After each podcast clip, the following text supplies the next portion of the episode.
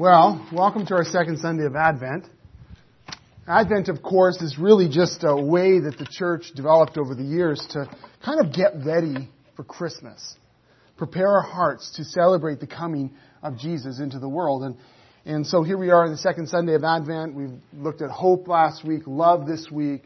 Next week we reflect on the joy, and in the following week, peace. And for Advent this year, uh, doing things a little different. We're continuing in our series in the revelation of Jesus Christ, which at first glance, for many of you, I'm sure, is like, what? I dare you. Tell some folks from another church that you're doing Revelation for Advent. And just leave it at that and see what they come up with. But last week, we, we looked at the question, is there any hope? And, and realized that when we look around us, maybe in our own hearts, our own lives, and we talk to people that we know, that question, as we look at the world, as we look at uh, geopolitical struggles, as we look at terrorist acts, as we look at uh, the, the, global economy, as we look at our own lives, our marriages, or our finances, or some of the struggles that we have in our health, we wonder sometimes, is God able to do anything at all? Or will He do anything at all? Is God able to respond? Will He respond? And that question, is there any hope, which I think lies behind the questions that many people have, was answered resoundingly in this opening part, kind of part one of this vision in Revelation 4, where the answer is yes, and we receive this heavenly vision of God on the throne. That when life gets tough, when fear sets in, when the struggle seems too much, the, the command of Revelation is to look because there's a throne in heaven and someone's sitting on it. It's not empty. That the, the, the leadership, the, the kingship of the world isn't up for grabs. That even when things are difficult, we know and can take hope in the fact that there's a throne and there is someone on it. And he's not going anywhere. And our response to that was that we worship. We worship the Lord God Almighty, the Holy, the Eternal One. We join this chorus of the, these four living creatures and these 24 elders. We sing along, You are worthy, O Lord and God, to receive glory and honor and power. For you created all things and by your will they were created and have their being. We worship that instead of wringing our hands in worry, we raise our hands in worship. That is such a different response a lot of times we want to just wring our hands and worry, don't we? And many of our friends and family, that, that's a lot of what's going on, that we're wringing our hands in worry. But the, the call of this vision is that we stop wringing our hands in worry. And instead we look at the one who sits on the throne and we raise our hands in worship. But if we're willing to be really honest, we're still left with an important question. How? I mean, yeah, okay, God, you're on the throne.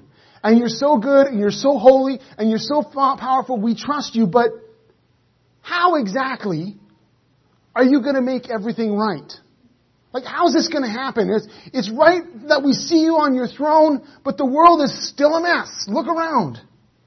It's right for us to pray, Our Father in heaven, hallowed be your name. Your kingdom come, your will be done on earth as it is in heaven. But how, God, are you going to fix this mess? How are you going to step in and make a difference? How are you going to destroy evil and, and replace it with good? How are you going to make everything new again? How is that going to happen? How are you going to rule, or how do you rule this world? Don't you want to know the answer to that question? I do. Wouldn't the answer to that question affect the way that you see your world? Wouldn't it affect the way that you see your life? Wouldn't it affect the way that you work? Wouldn't it affect the way that you parent? Wouldn't the answer to that question of how is God leading? How is God ruling? How is God going to make everything new? Or how is He in the process of making everything new? Wouldn't that change your perspective on your marriage? On what it means to be part of the church? Wouldn't it affect the way you think of your body? Your habits? Your finances? Wouldn't it change things? I think it would. Knowing how God is going to make everything right is going to change the way that I witness. It's going to change the way that I speak. It's going to change the perspective on the priorities that I have for the one life I have to live. And Revelation 5 contains the answer to the how, the how question.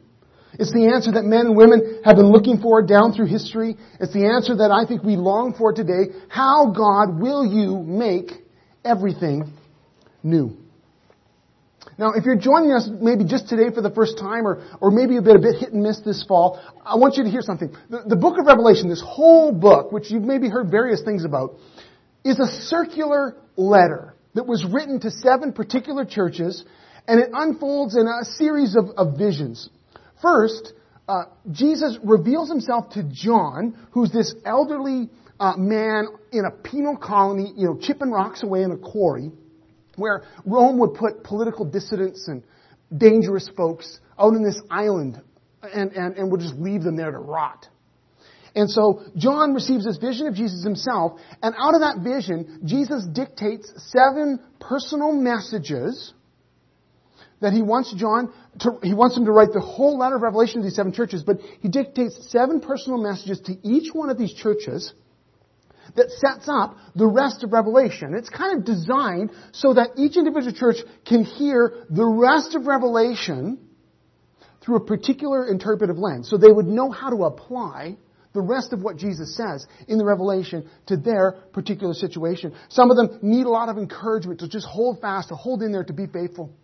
Others are receiving a pretty significant challenge or rebuke, kind of equivalent of a Jesus slap to them because they got to wake up. And, and, so there's a variety of challenges and encouragement that's going on. Jesus wants these churches to hear the rest of Revelation through a particular lens.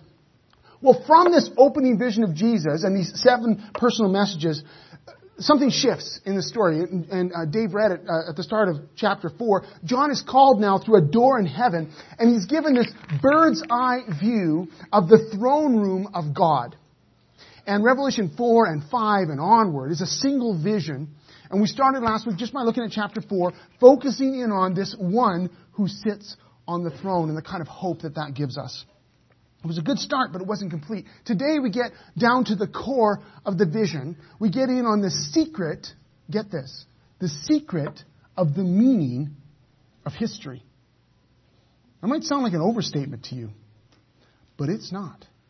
Today, in this vision, we receive literally the key to understanding all of world history. Did you know when you got up this morning that you were going to come and hear, literally the key that would unlock the mystery everyone's been looking for? That your heart has been longing for? Did you know that? Well, you did, whether you knew it or not. You're here today and that's what we're going to look at. Well, here's what I want to do today. I want to just walk through Revelation 5. I'm going to try to make some sense of it. And, uh, and then I want to tease out a few implications for us. And then we're going to worship in response to it. Because we really can't see these visions or this vision of Revelation 4 and 5 without responding in worship, without joining the chorus of heaven. So that's where we're going to go today. So let's walk through it. Uh, in your bulletins, your programs, there's an insert Revelation 5 is on there. Some of you brought Bibles, and maybe on your smartphones you can look it up, whatever. But follow along. I'm going to be reading with the New International Version, and we'll, we'll just walk through Revelation 5 together. So after this, this vision of the throne and the one sitting on the throne, and after we heard the chorus of the elders and the four living creatures, and there's all this symbolism and imagery and description that reaches back into the Old Testament and draws a lot of different things together, John now focuses in on something particular something that he hadn't noticed yet, something that is resting in the hand of the one who sits on the throne. Here it is, chapter 5, verse 1. Then I saw in the hand of him who sat on the throne a scroll with writing on both sides and sealed with seven seals. This scroll is super important. Everything that actually happens from here on in the Revelation relates to this little scroll covered with writing, sealed with seven seals. Verse 2. And I saw a mighty angel proclaiming in a loud voice, Who is worthy to break the seals and open the scroll? But no one in heaven or on earth or under the earth could open the scroll or even look inside it. I wept and wept because no one was found who was worthy to open the scroll or look inside. Who is worthy? No one.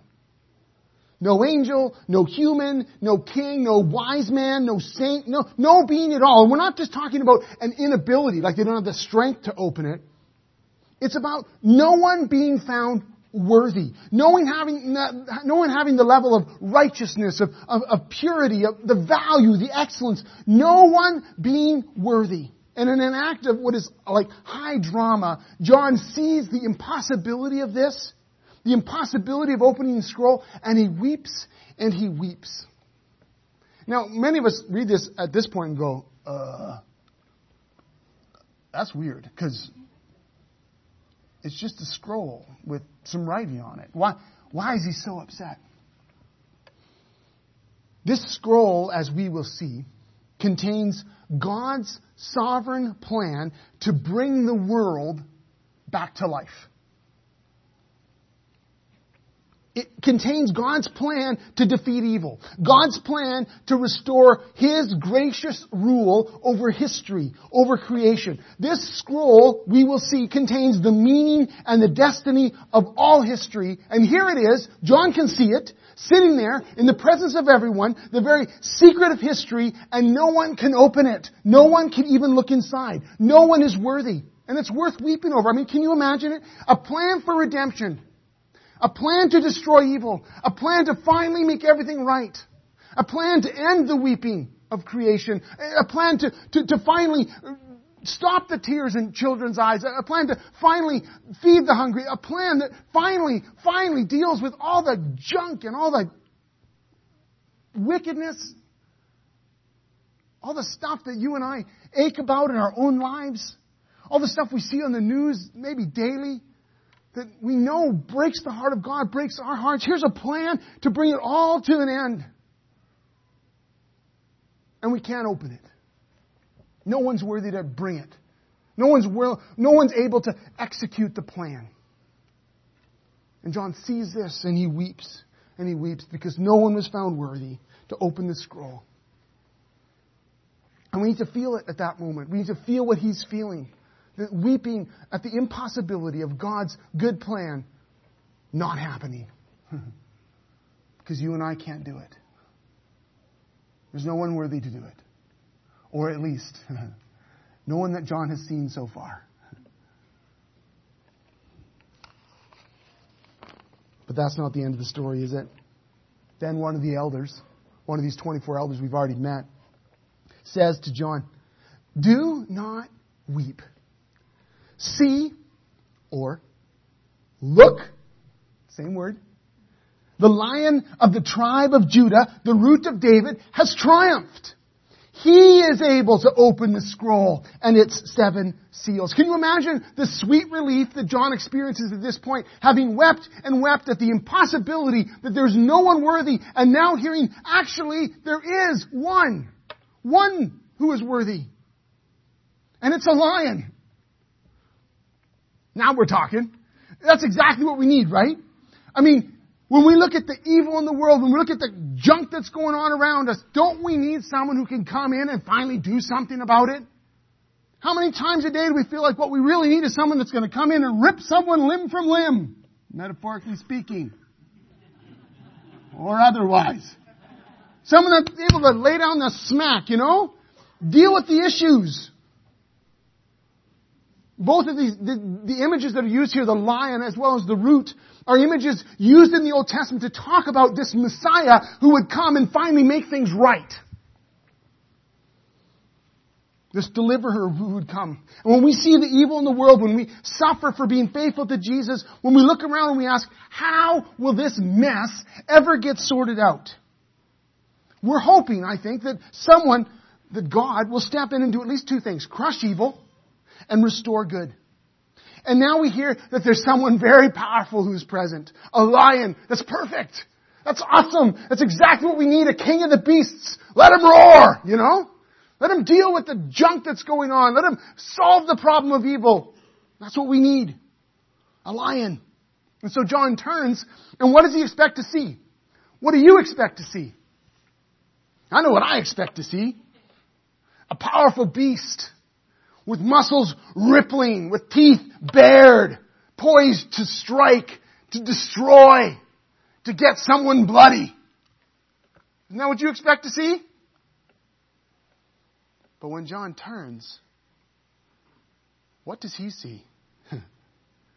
In one of the most dramatic, one of the most stunning kind of reversals of imagery in the whole Bible, John turns to see a lion, but then I saw a lamb, looking as if it had been slain, standing at the center of the throne, encircled by the four living creatures and the elders.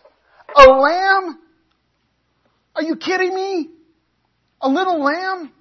And that's the word used here. It's not the adult lamb. It's the little pitiful thing that just has no strength at all.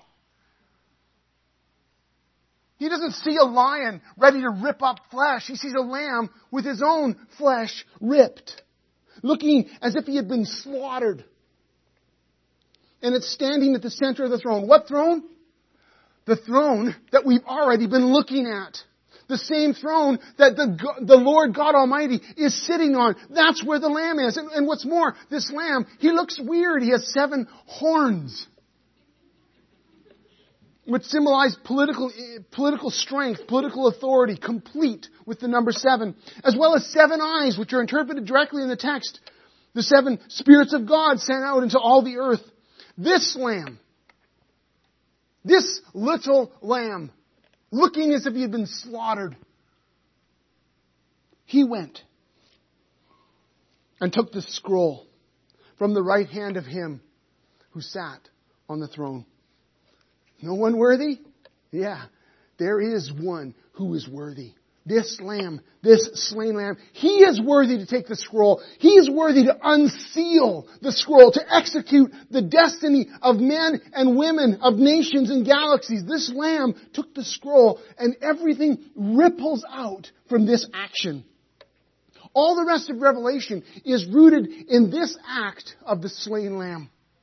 That he who is worthy takes the scroll and begins to open it, begins to unveil God's plan to make everything new.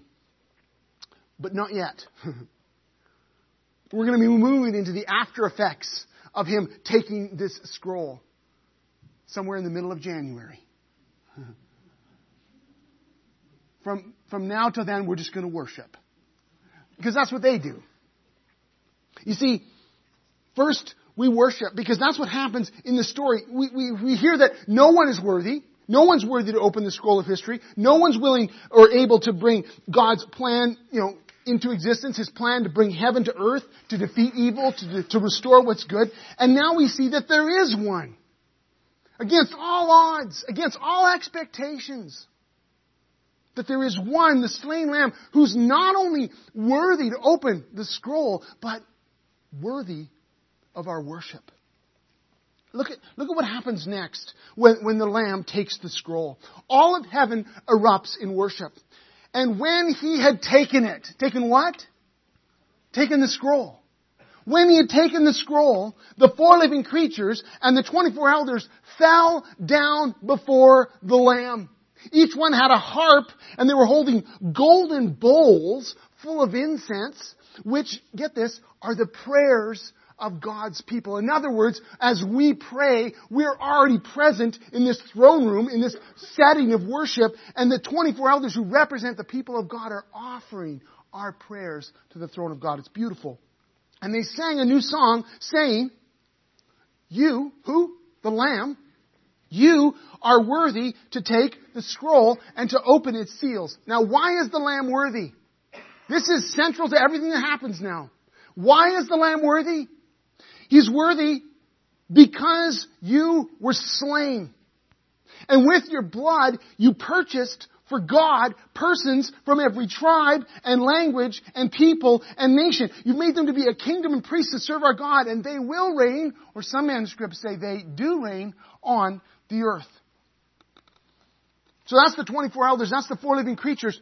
But then I looked, John says, verse 11, and I heard the voice of many angels numbering thousands upon thousands and 10,000 times 10,000. So now we're getting big here. They encircled the throne and the living creatures and the elders and in a loud voice they were saying, worthy is the lamb. Why? Who was slain. Worthy is the lamb who was slain to receive power and wealth and wisdom and strength and honor and glory and praise. but it ain't done. Because then I heard every creature in heaven and on earth and under the earth and on the sea and all that is in them saying to him who sits on the throne. That's chapter four. And to the Lamb be praise and honor and glory and power forever and ever. The four living creatures said, Amen. And the elders fell down and worshiped. the world awaits the answer to the problem of evil. How will this world be made right? How will God, who is on the throne, restore and redeem this mess we call earth, but He loves it? How will He do it? He will do it through the slain lamb. How does God rule in His creation now? Through the slain lamb. This is the answer we've all been looking for. Maybe we didn't know we were looking for it. But this is the answer we've been looking for that God rules his creation from his throne through the slain lamb, Jesus Christ. That by entering into the suffering of the world, by taking the suffering of the world unto himself, God rules history.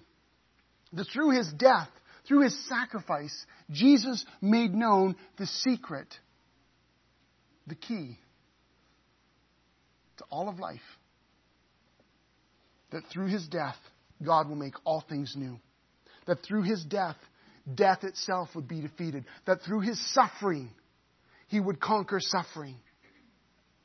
That the mighty lion would conquer by becoming the slain lamb. Well, what are the implications of this for us? You probably got lots of questions about Revelation 5. There's a lot going on in there, but let's just tease out at least three implications today. The first one is that this is really good news. This is really good news. Let me, let me shoot straight with you. What this is saying is that at the very center of history, at the very center of, of, of your life, at the very center of what God is doing in the world, is Jesus' death and resurrection. Here at Advent, here on the second Sunday of Advent, we talk about the love of God. Captured most beautifully in the verse that Sherry and Xavier read for God so loved the world that he gave who? His only, his one and only Son. Hmm. That's the slain lamb. That God looks at a broken world. He looks at our messed up lives. He looks at the sin we've struggled with. He looks at all the ways we've tried and failed and tried and failed. And He loves us. It's good news to find out that at the very center of what God is doing is the slain lamb, Jesus Christ. It's good news because we realize that this immense cost, the, the fact that God looked at the world and said, in order to make the world right, I'm going to pay the ultimate cost. I'm going to take suffering unto myself. I'm going to die in their place.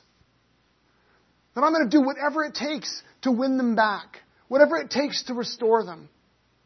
This incredible cost to God Himself. And then for Him to turn around and look at us, look at me, look at you, look at the world and say, I'm going to offer it to you for free. That's good news, folks. Because if there's no one worthy to open the scroll, there's also no one here worthy to make up for their own mess or their own sin. There's no one here that's able to figure out and achieve and accomplish all that you were designed and created to accomplish without the slain lamb covering it for you. This is good news.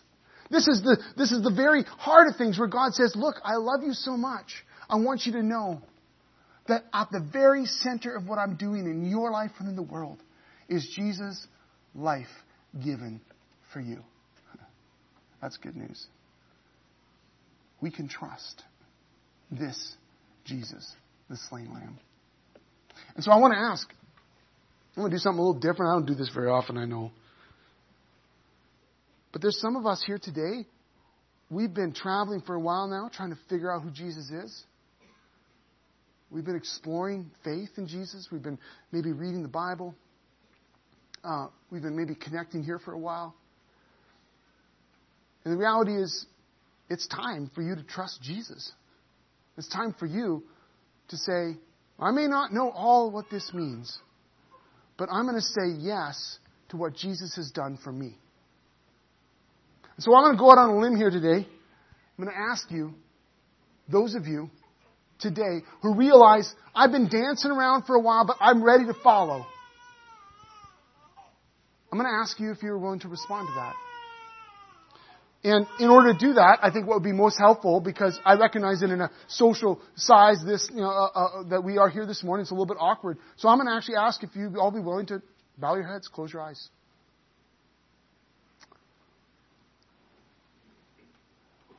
With eyes closed, there are those of you here today who God is talking to very specifically. You've been holding back for maybe a variety of reasons. You haven't been sure. You're scared of commitment.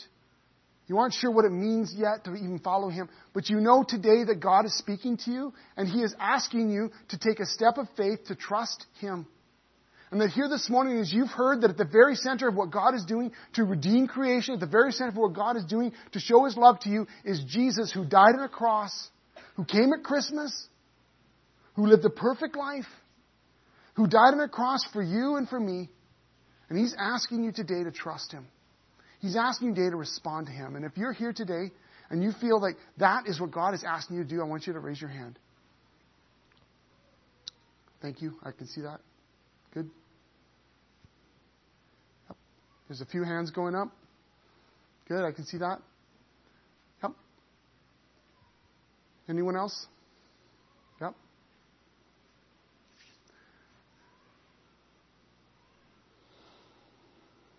Awesome. Put your hands down. I'm going to ask everyone to raise their eyes, look at me, and together we're going to pray this prayer. Because no one needs to pray this alone, okay? Six or seven hands have gone up. And we're going to pray together, thanking Jesus for his gift of love to us, okay? We're going to pray this together. I'm going to ask everyone to pray it with me. You're a follower of Jesus. Um, you know, just pray with all of us together. Let's pray. Jesus, Thank you for your gift of life to us. Thank you for coming and becoming one of us. For living a perfect life. And for dying on the cross for me. Today, I thank you for forgiveness. I confess my sin to you and ask that you would wash me clean. Fill me with your Holy Spirit so I can live for you, so I can serve you, so I can follow you. In Jesus' name we pray. Amen. Amen. Would you just give God a praise and thank you for what He's done? Now, those of you who put up your hands today, I want to talk to you. Okay? I want to talk to you. Uh, we can talk coffee time. We can talk this week. I want to talk about next steps in following Jesus, okay? So, everyone who raised your hands, we've got a date. That's just the first implication. There's, there's another one. this is for everyone who follows Jesus. Those of you who just committed your life to Jesus, those of you who followed Jesus for 85 years, and there are some of you in the room. I think that this vision of the slain lamb has tremendous implications for any follower of Jesus. We realize that following Jesus means we are following a slain lamb. And if we're following a slain lamb, it means that by definition, we are going to suffer because we follow Jesus. Maybe I should have said this implication first. Before. Okay. It means that we're following a slain lamb. That inherent within the way that God is ruling the world is a lamb who was slain.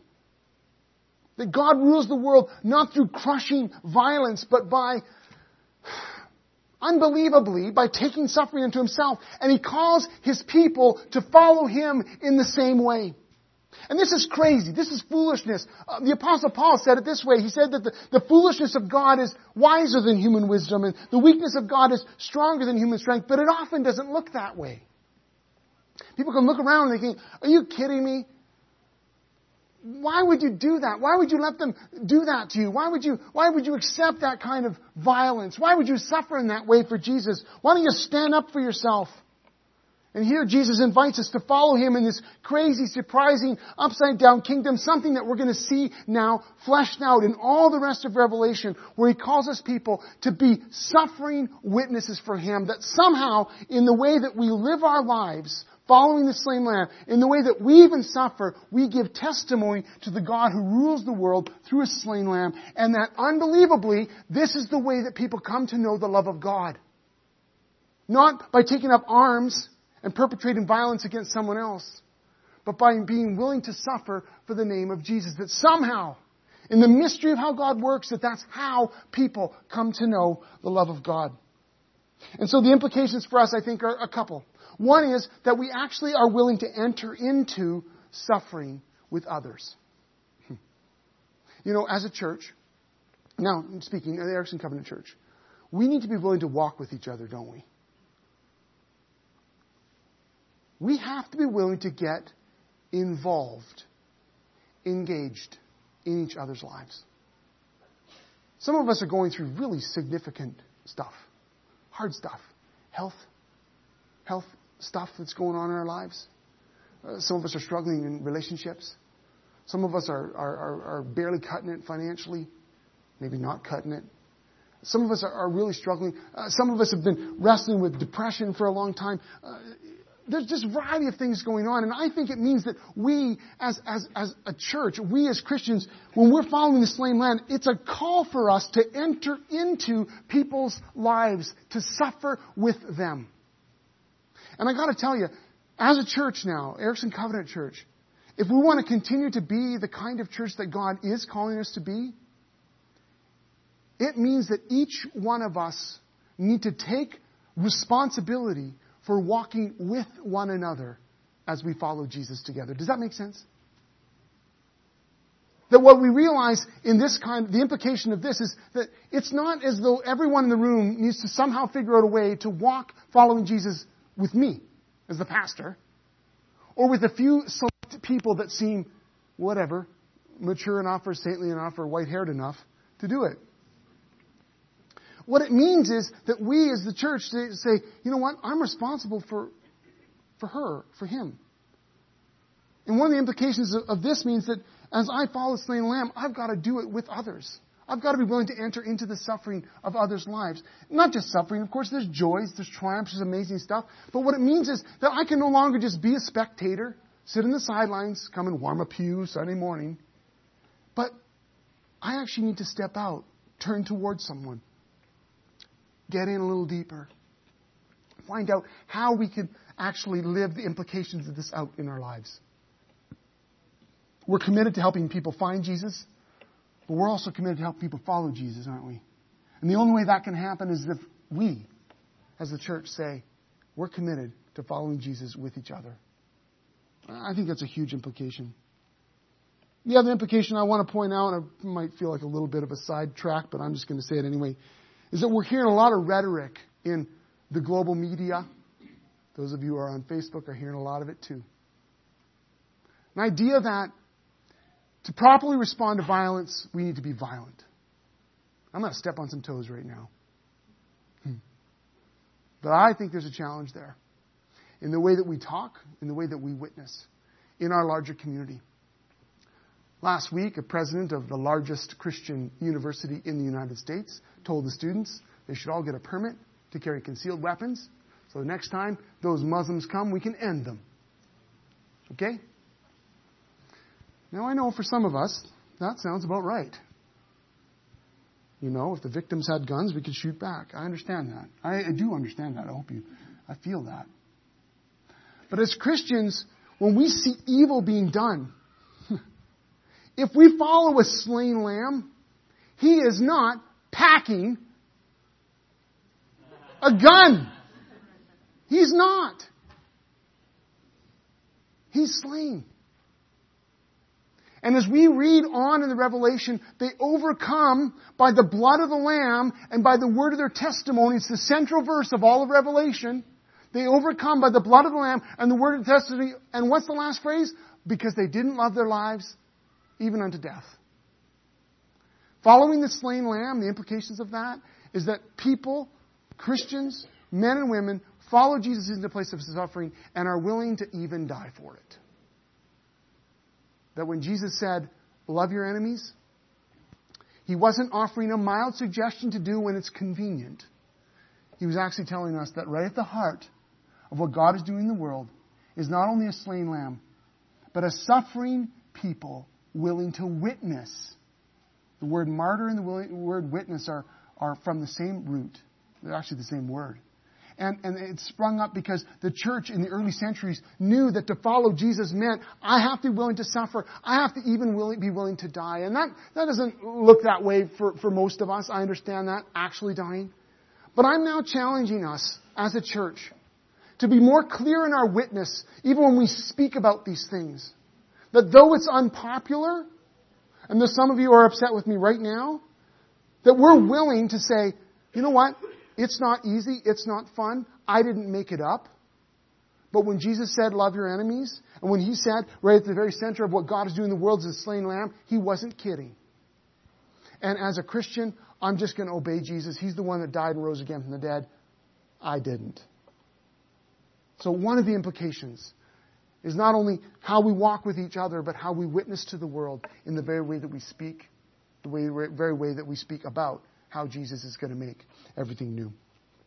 And so I want to ask very specifically that we would respond by saying yes to Jesus. I'm now asking all of you who say, I'm a follower of Jesus, that you would this morning, having heard that right at the center of what God is doing is this slain lamb Jesus, that you would say, you know, Jesus, I want to follow you. It's kind of like saying this morning, I have been following you. I want to recommit, or I haven't really been a bit shaky. I've been kind of off doing my own thing, but I realize that if this is the center of what you're doing and you're calling me to follow you, then I am in. I'm in. So I want to do the same thing I just did a little earlier. I want you to close your eyes, bow your heads. Jesus is calling us to be his people. And through the revelation, he's revealing the true vision of God to us. And he's calling us to be his people. Even when it's difficult. Even when it means stepping out of a comfort zone. Even when it means witnessing in an unpopular way. He's calling us to be his people who love right to the point of suffering and death. And so I want to ask, are we willing to commit to that? Is the Spirit calling you today to recommit your life to following the slain lamb and expressing those implications in whatever way the Spirit leads us to? And if that is you, I want you to raise your hand. Raise them high.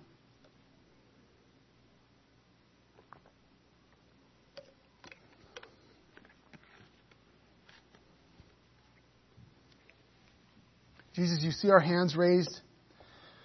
You know our hearts. You know the struggles we carry. And Jesus, I pray that by your Holy Spirit, you would fill us with courage, with wisdom.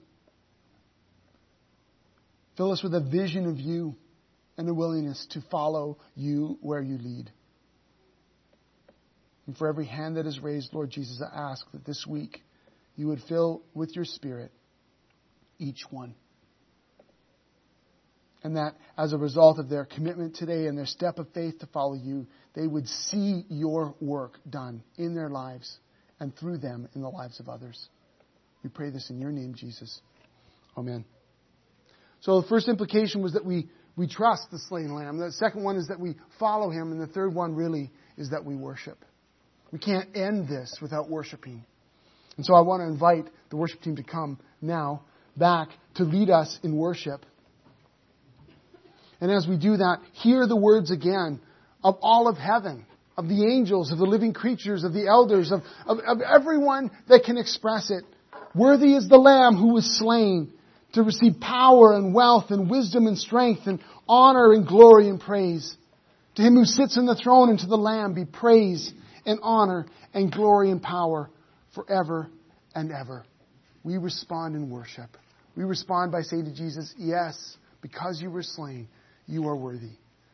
Worthy to open the scroll, worthy to execute what God has planned, but for today, worthy of all of our worship. Amen.